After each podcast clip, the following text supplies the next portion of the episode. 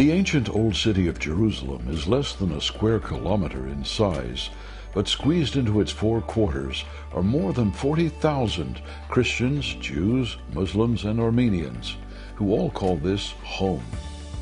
Israel's National Emergency Rescue Service, Magen David Adom, has a big challenge reaching those who need urgent help because no ambulance can negotiate the narrow streets and stairs in much of the city. MDA has met the challenge with a specially designed all-terrain vehicle, affectionately known as a mule, to bring emergency aid and transport to everyone in need.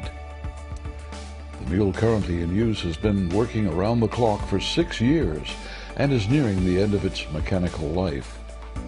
That's why we at Jerusalem Channel are launching a humanitarian appeal for 2021 to raise the funds for a new rescue mule. Our target is $37,150 or in pounds that's 27,300 in euros 30,200. So if you'd like to bless Israel and in a practical way support all the families of the old city, please consider making a gift through our website mobile app, or by mail. Thank you